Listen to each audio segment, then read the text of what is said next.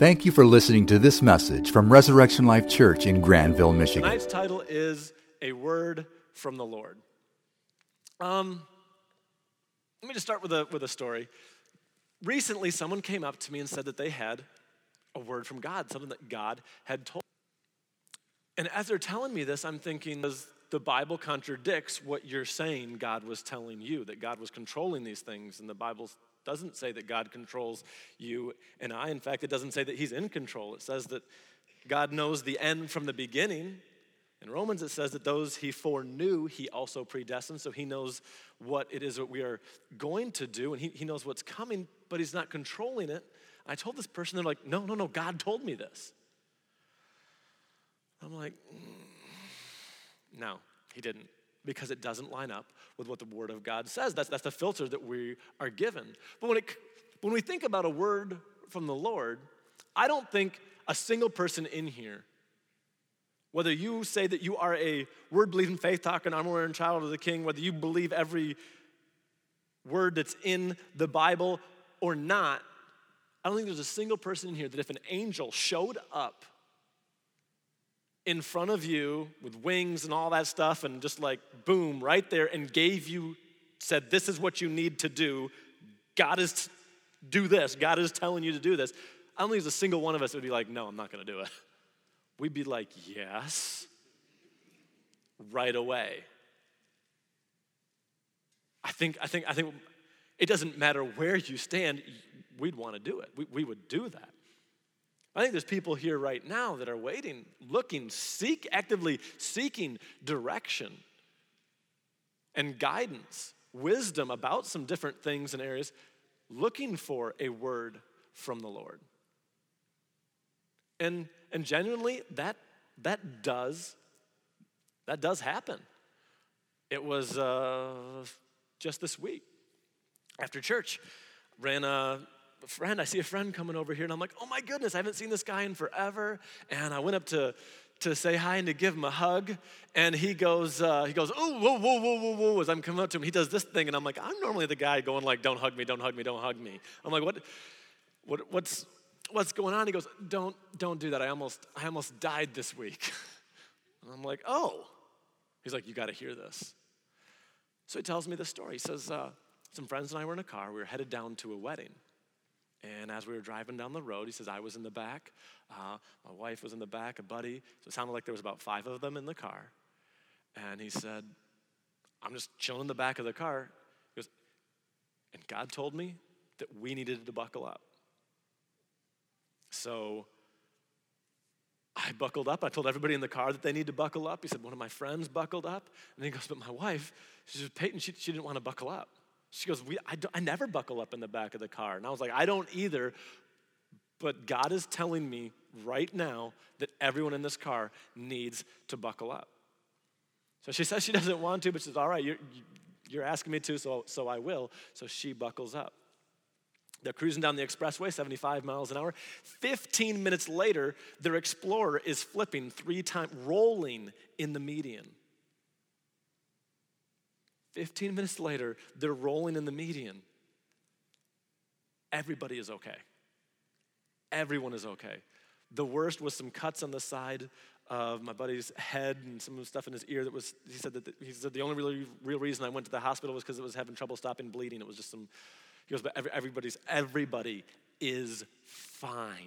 Everyone is one hundred percent fine. I hear that story and I'm just like, wow, you weren't buckled up. You don't buckle up in the back of the car. Your friend buckled up and your wife buckled up as a result. That's awesome. That is awesome. And then part of me, part of me goes to the, well, if he can warn me to buckle up, can he say, like, slow down a half mile an hour or exit here or watch out for the moron in the green car? I mean, like, is, is, is there something else there? But yet at the same time, I look, and I think what the devil intended for evil, God used for good. Everyone in that car, everyone in the car is absolutely okay.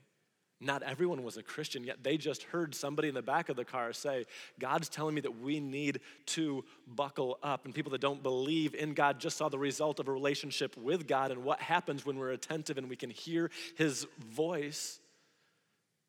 I know his relationship with his wife is at a is gonna be at a different level. You can't go through something like that and have direction given like that and know that what you just avoided and and go through the rest of your relationship the same.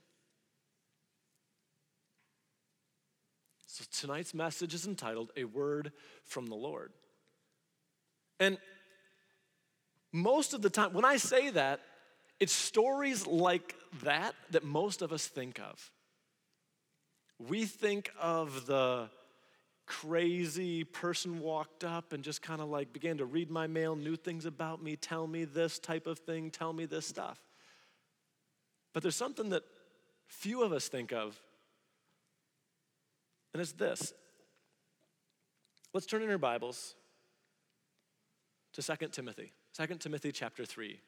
If you've got an iPad, a phone, a book, a page, a paper, a thing, something, if you're taking notes, write it down. Otherwise, turn there, and why don't we read this together. Second Timothy chapter three. See, there's... There's more than just, there's more than, and I hate to use the word just, but often that's what we do is we think, if God's gonna speak to me, he's gonna use this. It's gotta come to me this particular way. It's got, it's gotta come this way. Yet, Second Timothy three sixteen says this. It says that all scripture is God-breathed and is useful for teaching and rebuking and correcting and training in righteousness, so that the man of God may be thoroughly equipped for every good work. The Bible is God's word. If you or I need a word from the Lord, we can simply go to the Bible. I know, it almost seems too simple. Like it can't, like, like really? No way. No, I need, I need, I need something different.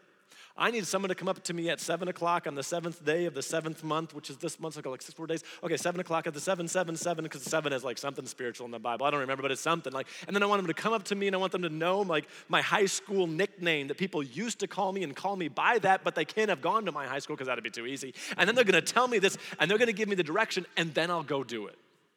That's how it's supposed to work. But yet, I think we are overlooking what is right in front of us. It says, all scripture is God-breathed. I think so often we're looking for a word from God in direction from something over here, and God's like, I've given it to you. It's right there in front of you. You don't need pixie dust. You don't need the tingly wiggly things going up and down your neck. He's like, it's right there in front of you. It's right there. There's a man in the Bible by the name of Samuel. Awesome name. I know what you're thinking. I know, I know. But we're, we're, this is, this is Samuel. And he, as a child, his mother brought him to the temple, to, to, to the church, to be raised. We don't do that, okay? This is in the Bible. After service tonight, you need to pick up your kids, take them with you. We do not raise kids. But that's exactly what happened here. Samuel was raised at the temple. He was raised at the temple, and that's where he grew up. Well, he's there, and some years had gone by. He'd been there a while now. Eli the priest is asleep. Samuel's supposed to be asleep too. And suddenly, he hears a voice. At this point, Eli's eyes are kind of like going, they're not really good, and Samuel wakes up and thinks, oh, Eli's calling me. So he gets up and he runs there. He says, Eli, sup? And Eli's like, I, did, I didn't call you. Go back to sleep. Seriously, go, go, go. So he goes, I'm paraphrasing some of this. It's in the Bible. You, you can read this First Samuel chapter three. So he goes back to bed. Again, he hears his name, and he's like, okay, okay, Eli. So he gets up, and he goes in there, and he's like, all right, crazy old man, you called me again. What is this? And Eli's like, I didn't call you. Go back in there. This happens three times, and the third time, Eli says, okay, I think I know what's going on. I think this is God wanting to speak to you. Go back to your bed and lay down. And if you hear the voice again, say, speak, Lord, for your servant is listening. So Samuel goes back. He goes back to bed. And sure enough, God calls to him again. He wakes up. He says, "Speak, Lord, for your servant is listening." And God speaks to Samuel. And he continues to do that throughout Samuel's life. And here we're going to read it, and we're going to jump into the story at First Samuel three nineteen, and it says this. The Lord was with Samuel as he grew up, and he let none of his words fall to the ground. And all Israel, from Dan to Beersheba, recognized that Samuel was an attested prophet of the Lord. And the Lord continued to appear at Shiloh. And there he revealed himself to Samuel. Underline, highlight this, through his word. He revealed himself to Samuel through his word. Through the same thing that you and I have right now. Not through special voices and things, but through his word, he revealed himself to Samuel. I think sometimes we think it's too easy. We think it can't. It cannot be that easy. What, my problems cannot be solved that easy. There's, there's, there's got to be more to it. But really, it can be that simple. As saying, okay, God, I'm going to look. I mean, the Bible says, seek and you will find, knock and the door will be open, ask and you will receive. When we begin to say, God, I'm going to, I, I, I want the answer here. Because here's what happens is we want we want to skip what's right in front of us. And we want to say, God, show me something. I, I need more than this. And God's like, you haven't even opened that book. You haven't even downloaded, you downloaded the app like when you bought the phone and it's just been sitting there. You still got to log in and all that stuff. You haven't done anything with it. It says that the steps of the righteous are ordered by the Lord. If we, if we look at the example of Philip in the book of Acts, he's told to first to go to the street. So he goes to the street. And then he gets to the street and he's like, okay, what am I supposed to do now? And by the way, an angel told him to do this. An angel didn't tell him the end result. He gave him steps. And when he got there, then the angel said, okay, now go over by this cart. So he walks over and he stands by the cart. And he hears what's going on in the cart. And all of a sudden, he knows what to do. And he ends up ministering to and leading this Ethiopian to Christ. But he was given steps. I think many of us are waiting and wanting something from God. We want this direction. We want to know for sure. We want to feel this peace in this area. And God's like, I've, I've answered that question. It's right there in the Bible. I've already answered the question. Stop looking for something more when you won't look at what is right in front of you. Begin to look right there. Another story in the Bible of a man named Naaman. Well, this guy had a nasty disease. He, he, he had a nasty disease, leprosy. And it wasn't like, uh, leprosy was one of those, like, you, you get this and you, you, no one wants to be around you, highly contagious, just a, just a really not, not fun disease. And we we sang a, a song about this at camp, because that's what you do at camp, you sing weird songs. But anyways, it was, uh, and I, I, I normally don't sing, but, but I, I'm going to sing this one. Leprosy. And the song kind of helps you understand a bit of the sickness, I think. It goes like this. It says, leprosy, bits and pieces falling off of me. Oh, yes, I believe it's leprosy. Kiss me quick. I'm about to lose my upper lip. I don't even have a nose to pick. Yes, I believe it's leprosy. And yeah, it just goes on and on and on. But this is just a nasty disease where seriously parts of your body would fall off. You scratch it and now it's gone. You'd go blind because how many of you right now have been thinking about like blinking? We, you, you don't have to because your body just blinks. The nerves in your eyes say, I, you need to blink and your body blinks. Those nerves go dead and you're, you stop blinking. And so you'd, you'd, you'd go blind. It was nasty. Nasty. Naaman has this disease. It's just the beginnings. There's just spots, but when it's there, it's there. There's zero cure for it at the time. That you get this, it's just like it's a matter of time until things start falling off and you die. It's no good. There's entire colonies. You get this and they would just send you out. They're like, you got that? Go join that nasty group over there to die. That's, that's what they did. That is exactly what they did. So they, Naaman gets this, but he hears He hears that there's a prophet of God that could heal him. So he packs up his camels and things and road trip. He's off. He's like, all right, well, I'm gonna go, I'm gonna, I'm gonna go to the prophet. Now, Naaman, Naaman is a pretty big deal. All right. He is a commander. And he's used to being treated like a big deal, because he's a big deal. But he approaches, he approaches this prophet's, Elijah's house. And instead, before he can even get there, God tells Elijah that he's there, and Elijah just sends his, sends his servant out and says, hey, this man's coming. Go tell him to dip in the Jordan River seven times and he'll be healed. And Naaman, the big deal's like, what? Not what? Dip in the river? He didn't even come out to talk to me. He wouldn't even come out to talk to me, and then he tells me to dip in the Jordan River? That thing's nasty. That's nasty. I'm, I'm not going there. No, I'm not doing that. And he, he's like, that's it. I'm out of here. I'm leaving. Throws his camel in reverse. He's like, I am out of here. He's ready to go. And his servant is like, hey, if he'd asked you to crawl over glass to earn this, would you? I'm paraphrasing again. And the guy's like, yes. If he had, if he had asked you to climb the highest mountain, would you have done it? And he's like, of course. It's, what he's asked you is so simple. Why will you not do it? And I think sometimes, do we do that? Where we think, you know what? It can't be that simple. It can't be that simple that if I just spend some time reading God's word, that he'll reveal himself to me through his word. It, it, it, it can't, five times, six times, seven times, because there's that seven thing again. I told you it's important, it's the Bible thing. So down he goes seven times, he comes back up, and the seventh time, he comes back up, and he has skin like a baby's butt. It's a, it's a paraphrase again, but it's it's, it's really pre- pretty much there. Just crazy smooth skin. But he almost missed it because it wasn't what he thought. He said, surely I thought he would come out, wave his hand over the spot. But because it didn't happen the way that he thought, he almost missed it.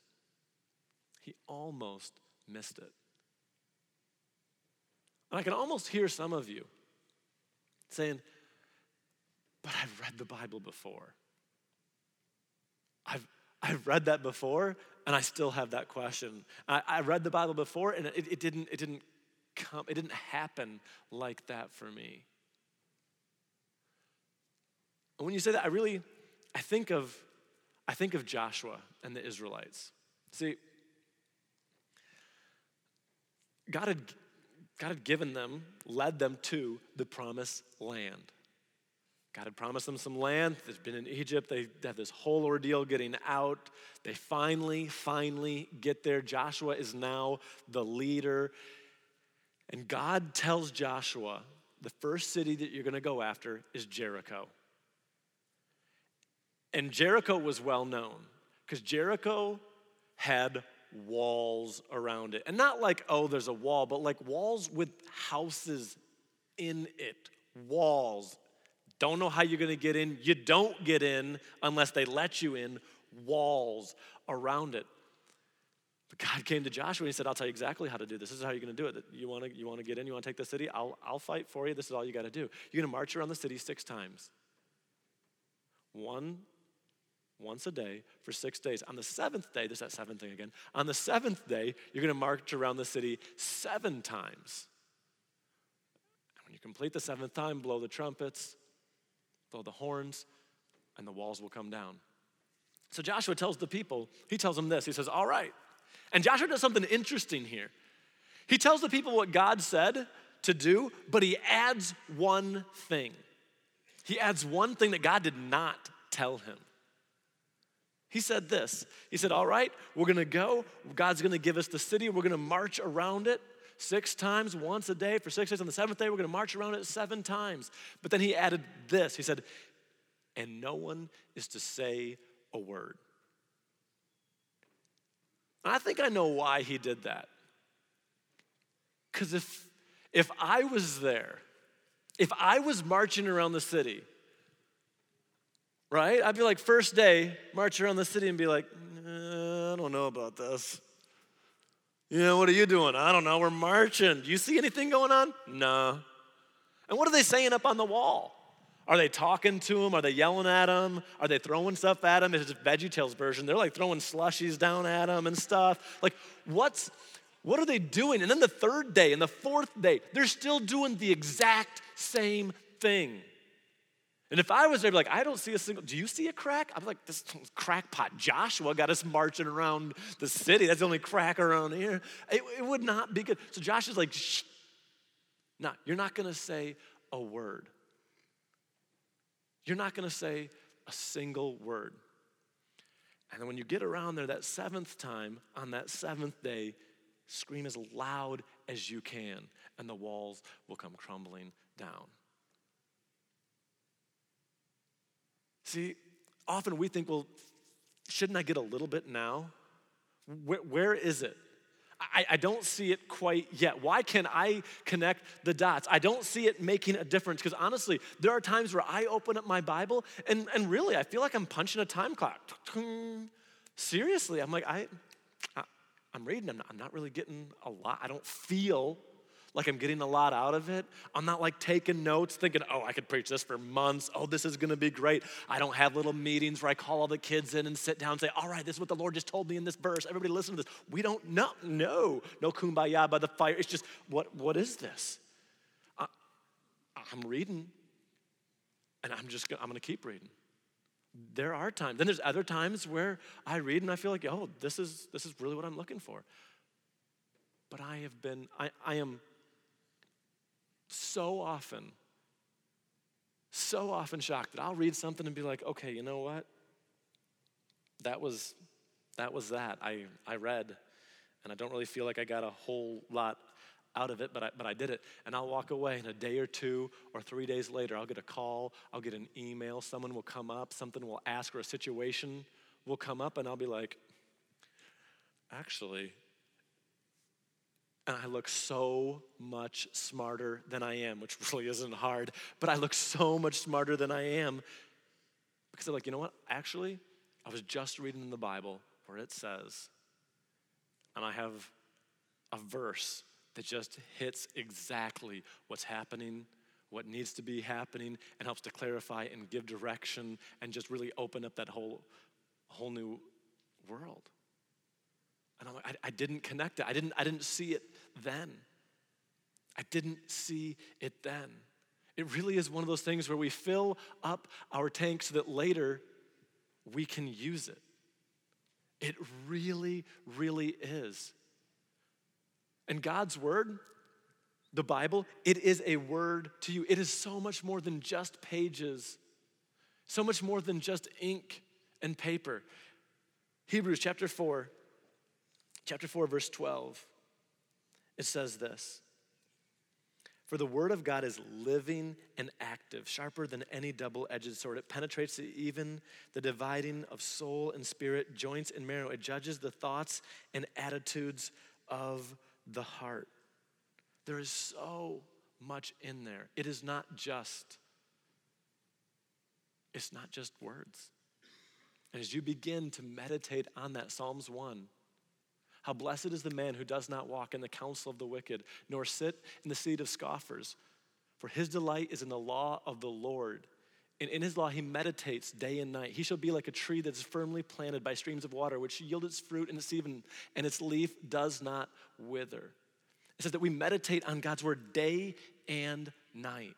That when we say, God, this is what I'm going to do. I'm going to seek you in your word. I'm going to allow you to reveal yourself to me in your word. That it is going to make a difference in our lives. Then we can say, oh, yeah, I know what is coming. And I can live, I can make decisions based on it. Hosea four six says, my people are destroyed for a lack of knowledge. Saying, God, I want to. I want to seek after you even more. See, the supernatural is great. It is wonderful. It is wonderful. Words of knowledge, that is great and wonderful. And prophecy, that's wonderful. And, and God giving a word saying, hey, this is what needs to happen right here is great. But that should always and will always give us an even firmer foundation on God's word. The disciples, the people that are walking around spending three years with Jesus, Jesus' ministry, his miracles, all of it. They're there, they're witness the entire thing. This is what they say in Second Peter. Second Peter chapter one, verse sixteen says, "For we're not making up clever stories when we told you about the power of the coming of our Lord Christ. We saw, we saw his majestic splendor with our own eyes when he received honor and glory from God the Father. The voice from the majestic glory of God said to him, 'This is my dearly beloved Son, who brings me great joy.'" Verse eighteen, "We ourselves heard the voice that came from heaven, and when we were with him on that holy mountain." Verse nineteen, "Because of that experience, we have an even greater confidence in the message proclaimed by the prophets, and that is the word of God. And you must pay close attention to what they wrote. For their words are like a lamp shining in a dark place until the day dawns, and Christ, the morning star, shines in your heart. Above all, you must realize that no prophecy in Scripture ever came from the prophet's own understanding or from human in initiative. No, those prophets were moved by the Holy Spirit, and they spoke, they spoke from God." The supernatural, they said, because of what we've seen, because of what we've heard, we have an even greater trust in the Bible and what they wrote. We have an even greater appreciation for it. Could it be perhaps that you've been looking for something on the outside? God, I need direction for this. I, I, I don't know what to do in this. And it's right there in front of you. Maybe you felt that you're the one that you look and you're like, it hasn't, I've done that before and I, I just don't feel that that it's, it's it's working for me. Imagine if you were that leper who, and you dipped six times and stopped and thought, you know what, it didn't work, and walked out. Think of what he would have missed. Imagine the children of Israel. They'd have marched around the city six days and just said, you know what? It didn't work. I don't see anything making a difference. I'm just going to stop right here. It's, it, I, I don't know. It's, it's not working for me. What they would have missed. See, we're not, we don't have to beg to have a relationship with God. He is begging to have a relationship with you and with me. We're not trying to convince him that, hey, God, I need this, that, or the next thing. He says, I know the plans I have for you, declares the Lord. Plans to prosper you and, and not to harm you. Plans to give you a hope and a future. Jeremiah twenty-nine, eleven. What he has for us, he says, I want it for you. We're not trying to twist his arm into anything. I encourage you, spend some time reading God's word. I could put your name on it, seal it up, and write from God and give it to you, and not a bit of it would be a lie. It would one hundred percent be true. It is from God and it's written for you. All scripture is God-breathed. God is the author. It was written by man and it's been delivered and it's so readily available. But let's not, let's not overlook something simply because it seems too easy, too easy to see, too accessible.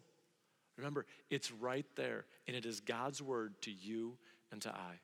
Would you bow your heads and close your eyes? Before we dismiss tonight, I want to make sure that every single person that can hear my voice knows beyond a shadow of a doubt where you stand with God. You know exactly where you stand.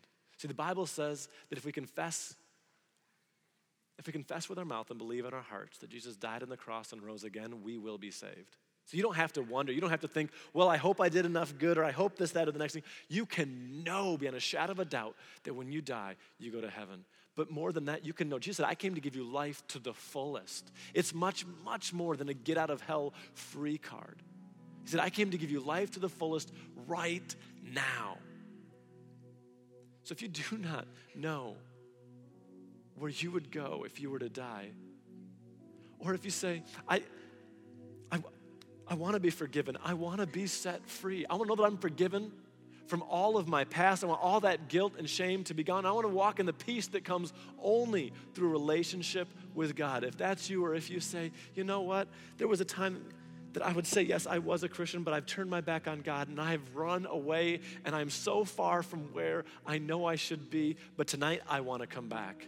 I want to give him all of me. I'm going to surrender.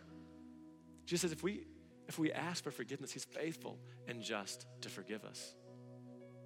If you're either of those, I would love to pray with you. And you can leave here tonight knowing that you're on your way to heaven, that you're forgiven. Begin to walk in the peace that comes only through a relationship with God. If, if, if that's either, if you're either of those, on the count of three, I want you to shoot your hand up as high as you possibly can. Get ready. Now this halfway stuff, to shoot up and say, yes, that's me, and I want that relationship with him. Ready? One, two, three. Lift it high. Say, that's me, and I want that. Thank you. Lift it up high. Thank you. Thank you. You're saying, I want to be set free. I want to be forgiven. I want to know beyond a shadow of a doubt that I'm on my way to heaven. I want to begin to walk in that peace that comes through him. Is there anyone else? All right. Looks like the hands are down. Let's just all pray this out loud as we pray with those. And those that lifted your hands, pray this, and as you say these words, make them your own and pray them from your heart. Say, dear Jesus, please forgive me and make me new. I'm sorry for the wrong I've done. And I thank you that you paid the price so I could be free. From now on, I'm yours. Come rule and reign in my life. In Jesus' name, amen. For more information about Res Life, please visit our website at res life dot org. If you have questions about Res Life or would like directions to visit us, please feel free to call six one six, five three four, four nine two three.